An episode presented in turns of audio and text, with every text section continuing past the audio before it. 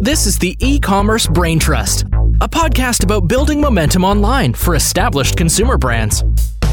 Join our hosts and their expert guests for high level conversations about e commerce strategies, trends, and innovations. Access our brain trust and boost your brand's e commerce potential. Hello, and welcome back to the e commerce brain trust podcast. I'm your host, Kiri Masters from Bobsled and Acadia Company. Thank you for joining me this week.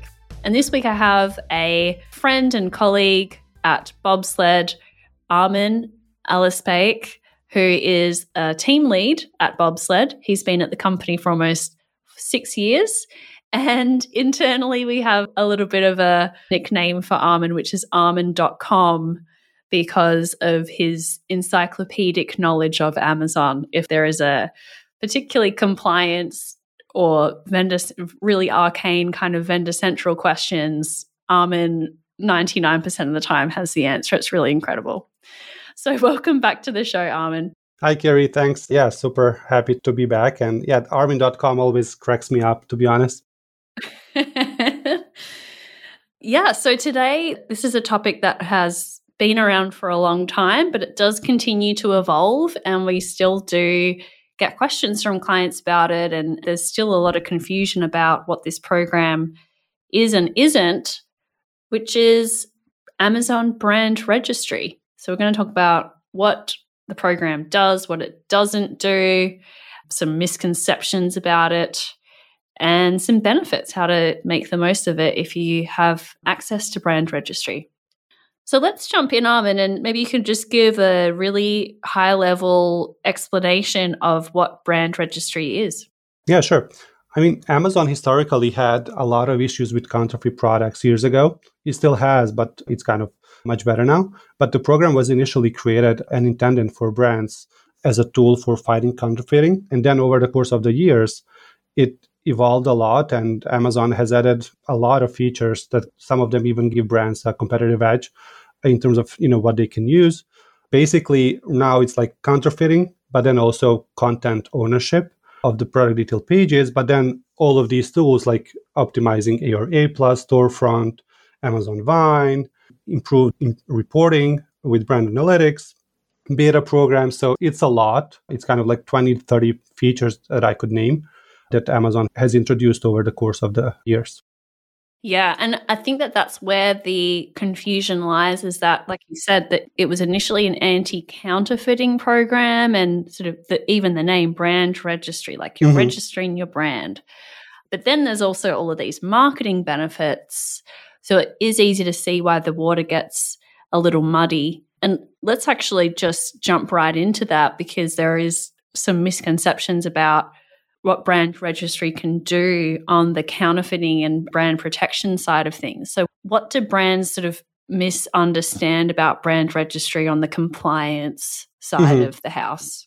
So, I would categorize these misconceptions in two major buckets. So, one is around content ownership on Amazon, and the other one is reseller control. So, when brand owners register their brands on Amazon, Oftentimes, they will think that whichever listing is listed under J brand, they will have full control of what shows on the product page. And in theory, Amazon does promise better control of the product pages that brands own.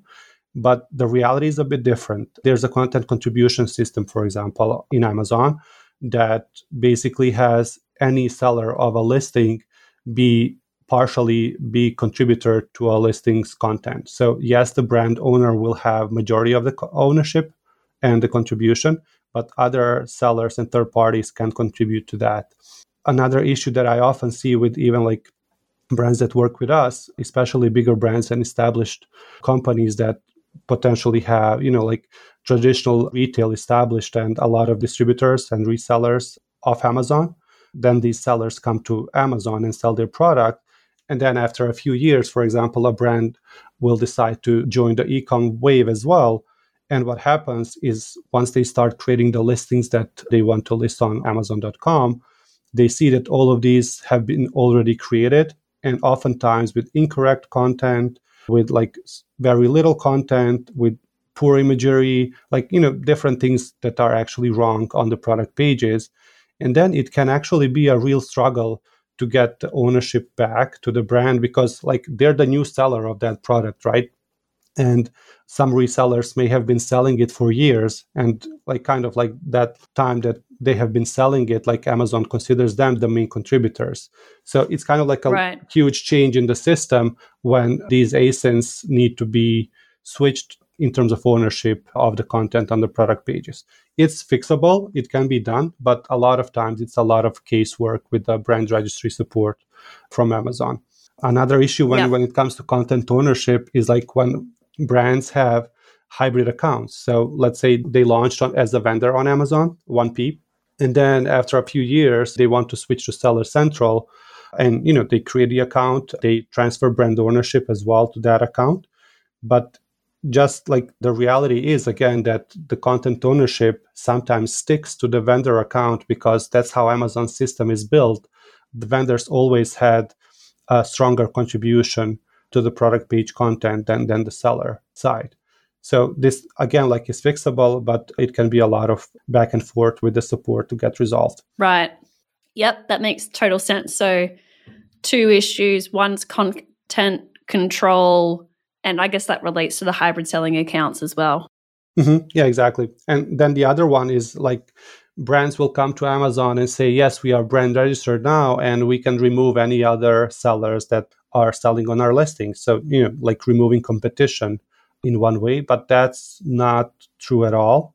So, Amazon like allows any seller to sell a product as long as it's genuine you can list it you know there are some restrictions in terms of like categories and what you can list but like the platform itself like is free for all and you can list almost any product and sell it as long as it as it's not fake and when brands come to amazon and they register, they sometimes think that they can just send a report to Amazon saying this seller is unauthorized by us, remove them from the listing, which of course will not happen. And Amazon will always say that this needs to be dealt with off their site. So if a brand wants to control who's selling their product on Amazon, they need to deal with their distribution chain, have like map pricing, distribution agreements, and, and all those things. There is actually like a program that's called brand gating. It's kind of like the hidden secret of amazon like not many brands have it but it's an exclusive program that does allow some brands very special brands to get gating which basically means not everybody can list their products almost any nobody actually can list those products unless they go through a application process and the brand actually allows them to sell that product so brands like apple brand gated. And then there's also a program I'm aware of specifically for prestige beauty brands called Luxury Beauty, mm-hmm. where you pay some extra margin to be in that program. But one of the benefits is brand gating. And mm-hmm. particularly for prestige beauty brands, that is a huge issue is counterfeiting and returned products and things like that. So that can be worth the extra margin that you pay to be part of that program. Mm-hmm. So, who can enroll in brand registry? Yeah. So, to be eligible for brand registry, like brands, companies just need to have an active trademark registered. And then also, in case you're using IP Accelerator program, it can also be a pending trademark. That's enough for the registry to start. So, yeah, it's basically open to any trademark owners right? So you, you prove that you own the trademark and exactly. that program you mentioned, IP Accelerator, that's like you can basically apply for a trademark through Amazon's own, yeah, through their own program. Mm-hmm. That a list of like law firms that they work with. And then if you use them to actually submit your trademark, for example, at USPTO, then you get like much faster access to, to the brand registry program versus like waiting on average like six months for USPTO to approve your trademark. Right. Yeah, it takes mm, a really yeah. long time now because something that has been spoken about a lot is a lot of Chinese manufacturers obviously going direct to consumer on Amazon. So they've recognized, hey, we're sort of, there's a middleman here, which might be a brand that if I sell teacups and I might sell to some American company that brands it and sells it on Amazon and I'm the manufacturer, I realize, hey, why don't I just sell those teacups mm-hmm. on Amazon directly? Yeah, there's also like a gap here where, as you said, like, you know, some manufacturers who own the brands, like not knowingly give their brand ownership to other like third parties. And then it creates this whole mess around like who owns the brand once they launch on Amazon. So like the yeah. rule is really like don't give your trademark and your ownership to anybody unless, you know, your company. Because I've seen issues with that as well. Right. Yeah, there's two things here. One is what you're talking about, which is the registered distributor or you know when you give someone the distribution rights to sell your product your brand on Amazon and Amazon accepts that if it's kind of written up in the right way but then to the point about trademark registration those Chinese manufacturers are registering all kinds of crazy trademarks that don't make any sense. It's just someone mm-hmm. dragged their finger across a keyboard yeah, and exactly. put that trademark registration in, and you see all these kooky brand names on Amazon that don't mean anything and you know there's no real brand there it's just sort of opportunistic a lot of the time mm-hmm. and that's what's gumming up the trademark registry system that's the argument anyway is that there's all these brands being registered that are kind of fly by night mm-hmm. temporary brands mm-hmm. so the USPTO is just completely overwhelmed because getting a trademark is the mechanism to access a lot of these marketing mm-hmm. programs that you were talking about. So, you know, beyond the counterfeit protection, there's all these marketing programs which you touched on. So, obviously, everyone wants to access those and they're registering kind of wacky trademarks that they don't really yeah. intend to keep. And USPTO actually makes it much easier because you can like submit yourself. Like, you know, you don't even have to hire a law firm to do it for you there's like a form you fill out as a company owner or whatever and you know you go through the system and in six months you can get your brand registered that is good. I recall a much more challenging process when I've tried to register trademarks. So good to know that's been fixed after I needed it. So, what about that? Let's talk about some of the marketing benefits, perhaps. Mm-hmm. Like some of the benefits of brand registry that you see brands don't often take advantage of. Mm-hmm. Yeah, I mean, a lot of these like brands will use just because like you know they're there and it's kind of like you know common knowledge that you should use them. But something that I see underutilized or completely unused are things like brand analytics, for example. That's like a powerful reporting tool available to brands only. And I'm assuming like complexity of analyzing that data and then the time needed to invest for that is like what keeps the brands from either you know using a third party company or an agency who does that for them or like you know they just scarcely use it themselves I completely agree with you. So, what's some of your favorite kind of metrics that you can pull from brand analytics? Mm-hmm. So, what I love personally is like the item comparison and alternate purchase behavior, where you can see like customers who viewed or searched for your product, what they actually ended buying against the search term, and also seeing like how cross selling is functioning. So if customers bought one of your products, they also viewed or bought another one. Yes. So it's kind of like a great opportunity yes. to like innovate with your catalog, like maybe launch a bundle or something like that and also like seeing what are the competitors actually that get the sale after you know you've shown to the customer and they ended up deciding uh, with another product so is it the price driven is it like quality is it more features of that product. So a lot to, to actually dig into there. Yes, I completely agree with you. That market basket analysis. Yeah, really powerful stuff. And this is, I mean, you're the vendor central king. And before Amazon launched brand analytics, these kind of metrics were things that vendors would have to pay tens of thousands of dollars for access to prior to that. So this is really high end analytics that all sellers with access to brand registry can play around with for free. Exactly. Exactly. Yeah, it was like it was called ARA Premium and it wasn't even like you know purchasable by any brand like you know you'd had to like have a good status as a vendor with Amazon and then pay for it to get it. So yeah, other tools that I see like brands don't use. So one of them is manage your reviews. This is pretty recent. I want to say like 6 months to maybe a year that this has been available. It's basically a tool that shows all the reviews that you receive from customers and then within like Amazon's platform and within their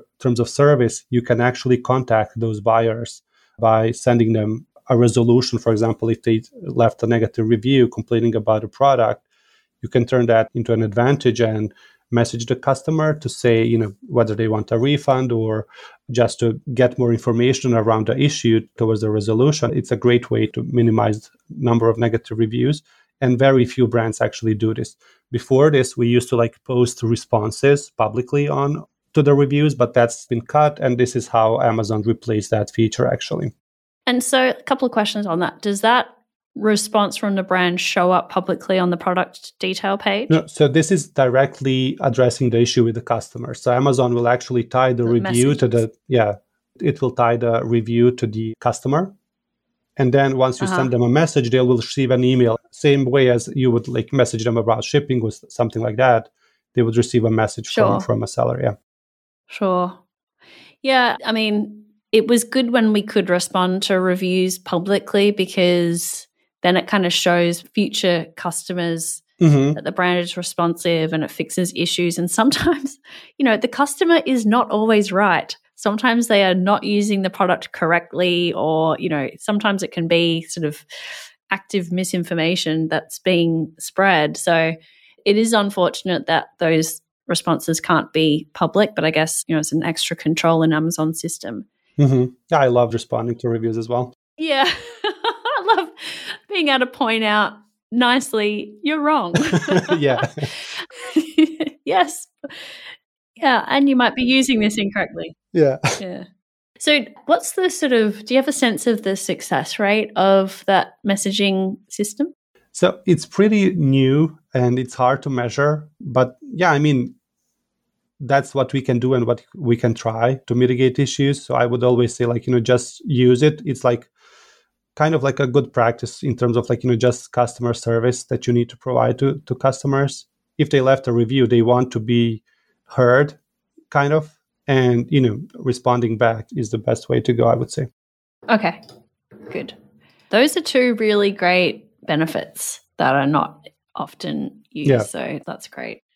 You got two more? Two bo- bonus ones? Yeah there's i mean amazon posts is another one that brands often oh, don't yeah. use. It's like you know amazon's attempt to go social and when brands yeah. actually have like social presence it's super easy to like just reuse that content and put it on your amazon page as well so that's one manage your customer engagement that's this is a beta program that allows brands to reach out to their customers who have followed their storefronts and yep. this way you can like let them know there's a promotion going or a new launch happening. It's like a email campaign basically within Amazon. Yes. For last week's podcast episode, I was talking about both of those mm-hmm. items as potential growth opportunities. So if you want to hear more about those programs, go back to last week's episode where I talk about posts and manage your customer engagement. But great point, those are only available through brand registry. So, Armin, in in sort of wrapping up, what are you excited about? Yeah, so when it comes to brand registry, like opportunities are endless, I would say, and Amazon will be releasing new beta programs all the time. So I'm just excited to see what new they actually bring to us and how they actually change the existing programs as well, because all of these tools that they currently have can and will evolve over time. Imagine, like, you know, a manager customer engagement tool when you have 100,000 followers on your Amazon storefront. Like, you know, that can be a huge tool to use as a brand and a huge reach, for example. So I'm just excited to see, you know, how this this will evolve over the next few years. Yeah, absolutely. And what have you changed your mind about? Mm, yeah, this is a good one. So Amazon has always been conservative about the data they share with brands. And I always thought that the data we got in brand analytics was the maximum Amazon would go with.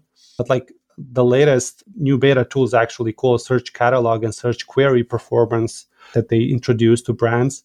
I'm willing to keep a more open mind about Amazon sharing even more data with brands because they're kind of like headed this direction where not everything is served at a plate, but there's so many things you can look at. And, you know, if we're looking at these two new initiatives, it seems that Amazon is willing to share more.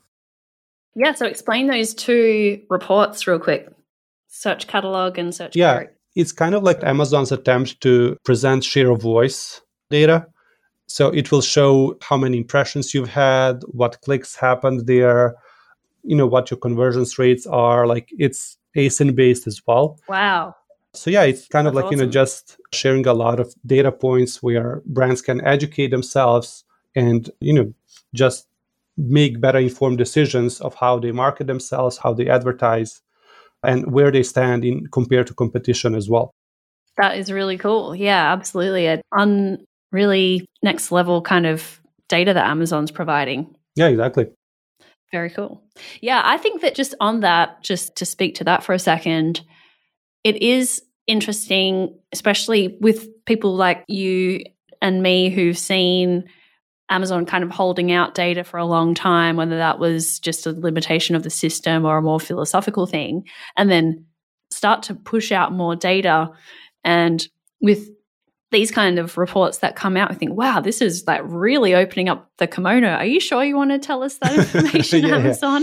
Like it's real it's getting like really kind of in depth. And but then I think about who is Amazon competing against for these merchants? And it really is D2C. So if I might be, you know, have a more traditional model of selling to stores, but when I'm looking at online selling options as a brand, looking at Amazon, okay, it's good, but it's Amazon's customer. I don't get that interaction with, the customer. They're always going to be Amazon's customer and it's a walled garden. But with D2C, there's, you know, still this is oversimplifying all of the challenges that come with each channel. But with D2C, I get to own that customer. I get their email address. I don't have to deal with this sort of walled garden of Amazon. So if you think from Amazon's perspective that we're competing with D2C, what tools can we roll out, like Manage Your Customer Experiment, which on the face of it is pretty awesome. You get to email customers and announce new products to them and announce deals, but you never get their email address and you never get to Yeah. know like who they really are. So they're giving you all of these tools and analytics up to the very point just before you get actually get to know exactly on an individual level who your customers are. So I think to your point, there could actually be more information Amazon will share with us in the future, but it Yeah. will never be like customer level data. Yeah. Also, like the reverse look at it, like also Amazon has programs that actually try to incentivize brands to share their knowledge and their data with Amazon so they can learn more. So, for example, attribution tool is, you know, what this serves. This is the purpose of it. And also the latest one, brand referral bonus program that actually Yeah. incentivizes the brands to get like up to 10%, I believe, from each sale if that sale is coming off Amazon and if it's being tracked by the attribution tool. So it's kind of like, you know, tell us where your purchase is coming from and we'll give you some money back. But, you know, what we'll have is a lot of knowledge of where this purchase came from and how it happened. Absolutely. That is such a great point. Yeah. I actually got a survey from Amazon, which was about as a brand, where else do you advertise and why do you like advertising there? yeah. And it was kind of like, so what other platforms do you use to advertise your brand? And why do you prefer that over Amazon? And sort of really trying to get inside the head of a brand or a seller to understand why you wouldn't send any and all of your paid traffic to Amazon. That's not particularly new. It really goes with that Amazon attribution program that you mentioned. But yeah, it does show they really want to be the platform for Mhm. everything for a brand. as much as Yeah. we want like to have all the data they have, like they want to have the data everybody else has as well.